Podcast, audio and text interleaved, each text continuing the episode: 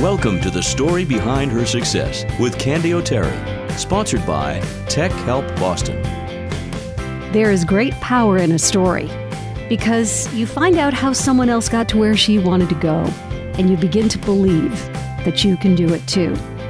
Welcome to part two of The Incredible Life of Donna Halper, author, media historian, and trailblazer for women in radio. After years of being told that she would never be on the air, she did just that. First in college, back in 1968, and then behind the scenes at the legendary WABC in New York City. As the music director for WMMS in Cleveland, she received a homegrown album from an unknown rock trio from Canada called Rush and gave their song Working Man a shot on the air. She's credited for discovering the band, and she's remained friends with Rush for decades. She even joined them when they received their star on the Hollywood Walk of Fame, and she cheered them on when they were inducted into the Rock and Roll Hall of Fame. Her road to success, though, has been anything but easy, and she says she relied upon her Jewish faith and her own code of ethics to get to where she is today. After having spent 28 years as a radio broadcast consultant, she focused her attention on writing books, and she is widely known as a media historian. An associate professor at Lesley University now, I had to ask her about her books, her lifelong love of writing, and why these stories matter so much to her. I always liked writing. When I was a kid, I wrote poetry. That was kind of my catharsis. I wrote songs. And again, we're not talking Shakespeare here, okay? I, I did it mainly for catharsis, mainly because it made me feel better. As I got older, I just kept doing it. But when I got into radio, I was very curious. And I wondered who my mothers were. Like, who were the women that came before me? Because there had to be somebody and I wanted to thank them. And I looked in the history books about media history, and it was only about men. Not that there's anything wrong with that, but I'm a big believer in tell the whole story. Don't write out an entire group of people, whether it's women, whether it's people of color, whoever, okay? Tell the whole story and the whole story wasn't being told. And I guess I found my next calling there without even realizing it. I just decided that what I would do was find out who my mother was, find out who was the first woman to be on the radio. Because according to the books that I had access to, was, oh no, not until the 60s. And I'm like, oh, that can't be right. And I started doing research, and it led to oh my God, about two decades worth of research.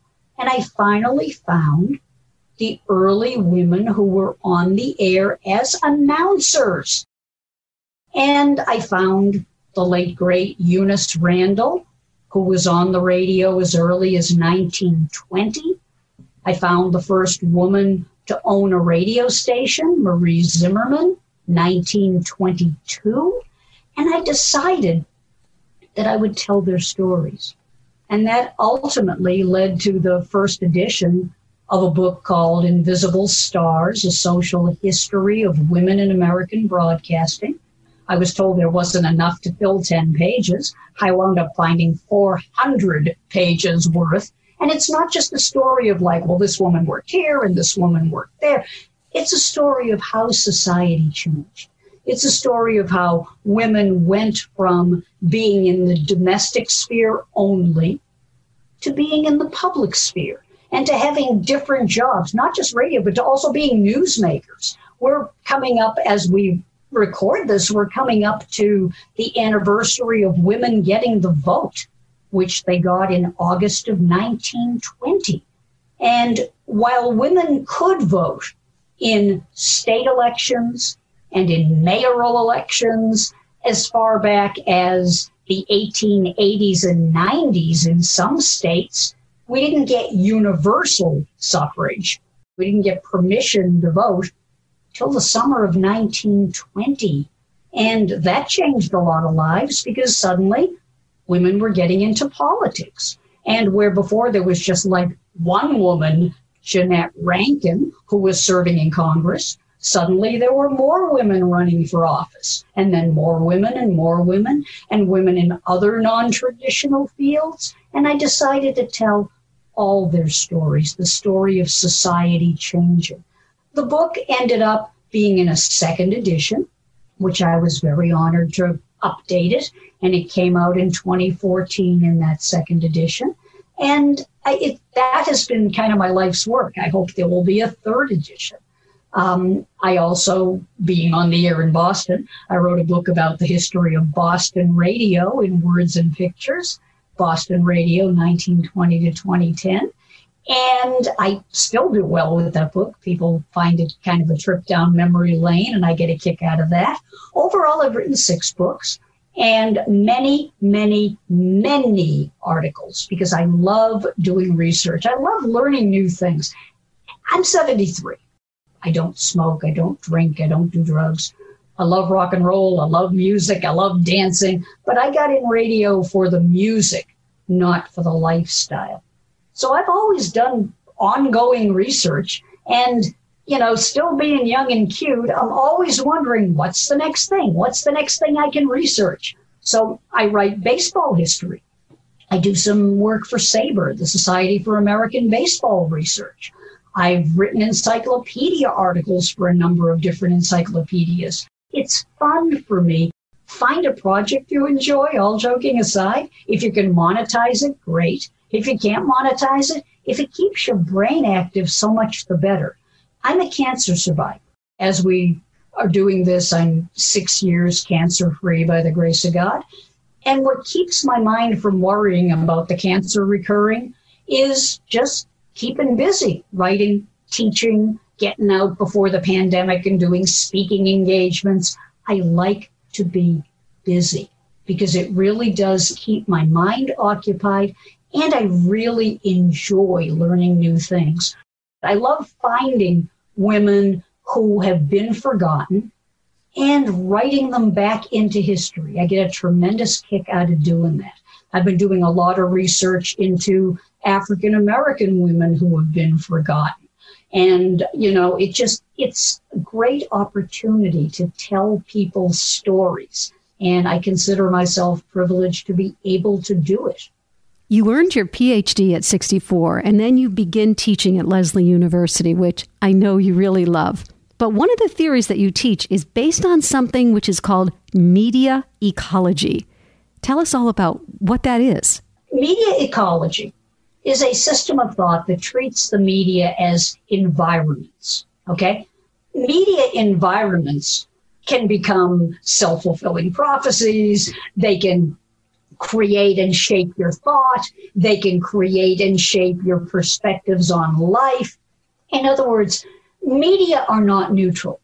We are influenced by the kind of media we choose. We are influenced by the kind of media we consume. And media ecology looks at not just the effect the media have on us, but how the media create these different environments that we live in and may not even realize we're living in because media are so influential. We live in a mediated culture. We live in a culture that is mediatized. It is driven by media, whether it's social media, whether it's radio, television, uh, newspaper, magazines, books, um, compact discs, which people still listen to, YouTube videos. We are constantly being buffeted by so much information. And we also probably don't realize that that is affecting us. I don't know about you. Let me throw something out to listeners out there. I've got a pretty good memory. Okay, like being the master of reinvention the way I am, I've had to learn all kinds of new stuff. When radio changed, when a whole bunch of us got downsized and lost our jobs, I went back to school when I was 55. I, you know, did, yes, I got my PhD when I was 64. But the reality of the situation is there is so much being thrown at us. Now, I used to remember all these facts. I really did because I grew up in that society where you had to. Today, like my husband and I are watching TV and we see an actor or an actress that we, we know we've seen them in something else. So what do you do? You immediately Google it. Okay. I, I didn't grow up with that. I grew up like memorizing who was that person? What show was he or she in? How many different movies did they make? It's almost kind of like, and I don't want to sound science fictiony, but it's sort of like we're giving over our ability to remember stuff to our devices. Now our devices are remembering stuff where we used to be the ones that remembered it. Okay, fine. Allegedly our devices work for us, but it's just a different environment than when I was growing up. And I'm fascinated by how these different environments affect people. Please support our sponsors. They make this show possible. More than 30,000 families and businesses have trusted TechHelpBoston.com since the year 2000. Dave Almazian, president of Tech Help Boston, with the reasons why. It's really about forging a relationship and having a trusting relationship because your technology is very personal to you. It used to be in the old days that things were private. When you're online, nothing is private anymore. And we want to make sure that that information is kept confidential and with somebody that you trust and you feel comfortable with. You can trust Tech Help Boston to keep your computer and systems running right. Call 781 484 1265 or visit techhelpboston.com. That's techhelpboston.com. It takes teamwork to put a weekly series like this together. I am so grateful to Jordan Rich and Ken Carberry for giving the story behind her success a home at Chart Productions, and to Dan Tebow, our editor from Fast Twitch Media, JC Valeris at Platinum Circle Media, who handles our social media marketing and so much more. Thank you all for making me look so good. Let's get back to our conversation with Donna Halper, a trailblazer for women in radio. You had mentioned we are influenced by the media we consume. So, as an expert, not just because you've been a broadcaster for most of your life, but also now as an associate professor, what do you think of media in 2020? Is it fair? Is it balanced? When you look at it, when you listen and watch, what do you think as an expert? Well, that's a great question to ask a media historian. And I happen to know a media historian. Hello. So the truth is, we have a tendency to say, oh my God, things have never been worse. Oh my God. And the truth is, the media were never fair and balanced. I mean, that's a cute little slogan that Fox News came up with. But the reality is, the media were never fair and balanced. If you go back to the era of yellow journalism back in the 1880s and 90s, which, by the way, the term fake news was in use in the 1880s and 90s. Hello, it's not a new word. So even back then, there were media that were sensationalistic, that exaggerated, that out and out lied, that tried to manipulate people to the left or to the right, that tried to dominate you with certain discourses that they wanted you to believe.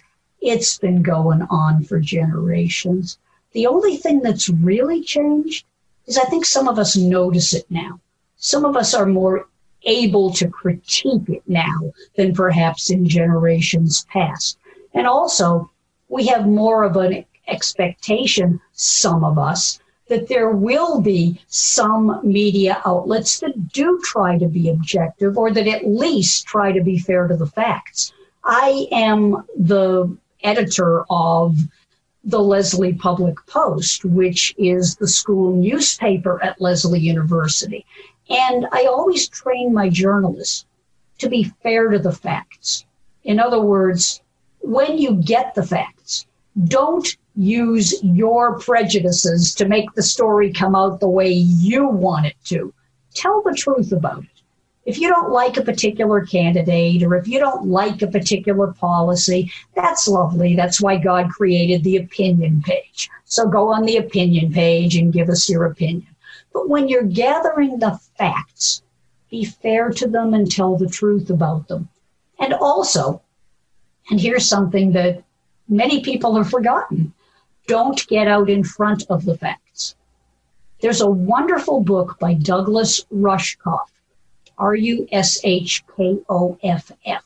Uh, it's called Present Shock.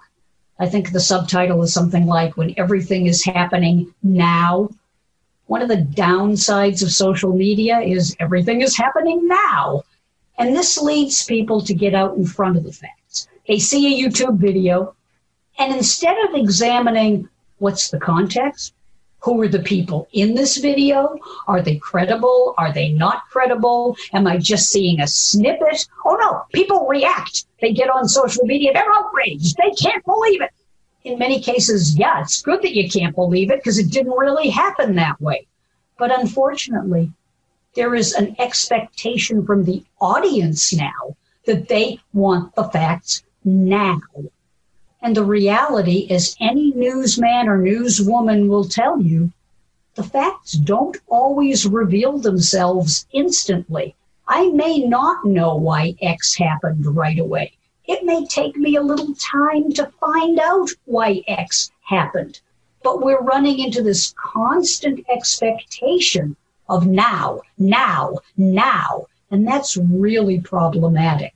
So, no, I don't have an expectation that the media will always be fair and balanced.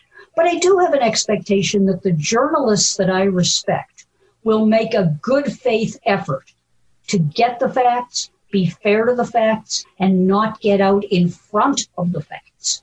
But unfortunately, yeah, journalists are human. They make mistakes. They're like anybody else. The wise journalist corrects those mistakes. The foolish person denies that the mistake ever happened. And the biggest problem I see today, years ago, commentary was very separate from news. Okay? In fact, commentators rarely were on a newscast. Rarely. There was this thing called the fairness doctrine and you had to present both sides. Now, I'm not, you know, trying to say that the fairness doctrine was magical, but it did kind of force stations to be balanced whether they wanted to be or not. When President Reagan got rid of the fairness doctrine, it went away in 1987. It opened up the floodgates for one sided radio and later one sided TV. And I suggest to you that a lot of people to this day, even educated people, cannot separate commentary from news reporting because it's all been kind of mushied together. You know, you can watch a newscast and they may even bring on the commentators. And I wish they wouldn't. They don't belong in the newscast. And unfortunately, there really has been a blurring of those lines and I think it's made the public less rather than more informed. Donna, as we come to a close for our interview, I have a couple of questions that I ask everyone who sits where you are. The first one is What do you wish you knew when you first got started? Truthfully, I wish I knew that it was going to get better. Because growing up and being constantly surrounded by people who mocked me, by people who said you'll never, by people who made fun of me, and by a small handful of people who said, yeah, maybe, but very few people who said, yes, you will, yes, you can. I wish I knew that things were going to improve because maybe I wouldn't have spent a lot of time feeling depressed and feeling alone and feeling like, wow, this is really hopeless and getting back up again, but never knowing if it was going to work out. I mean, I've had a really good career. I mean, no, I didn't get equal pay. I really never did. That's one of the reasons why I went out and started my own consulting business. I got tired of being paid less than the guys that were doing the same job I was doing. But the truth is, I'm a working class kid from a working class neighborhood. I wasn't expected to be anything in life. And yet, I went on to meet a whole bunch of famous people. I could give you a long list of the people I've met. I had a lot of great stories. I went to a lot of great events. I saw history being made.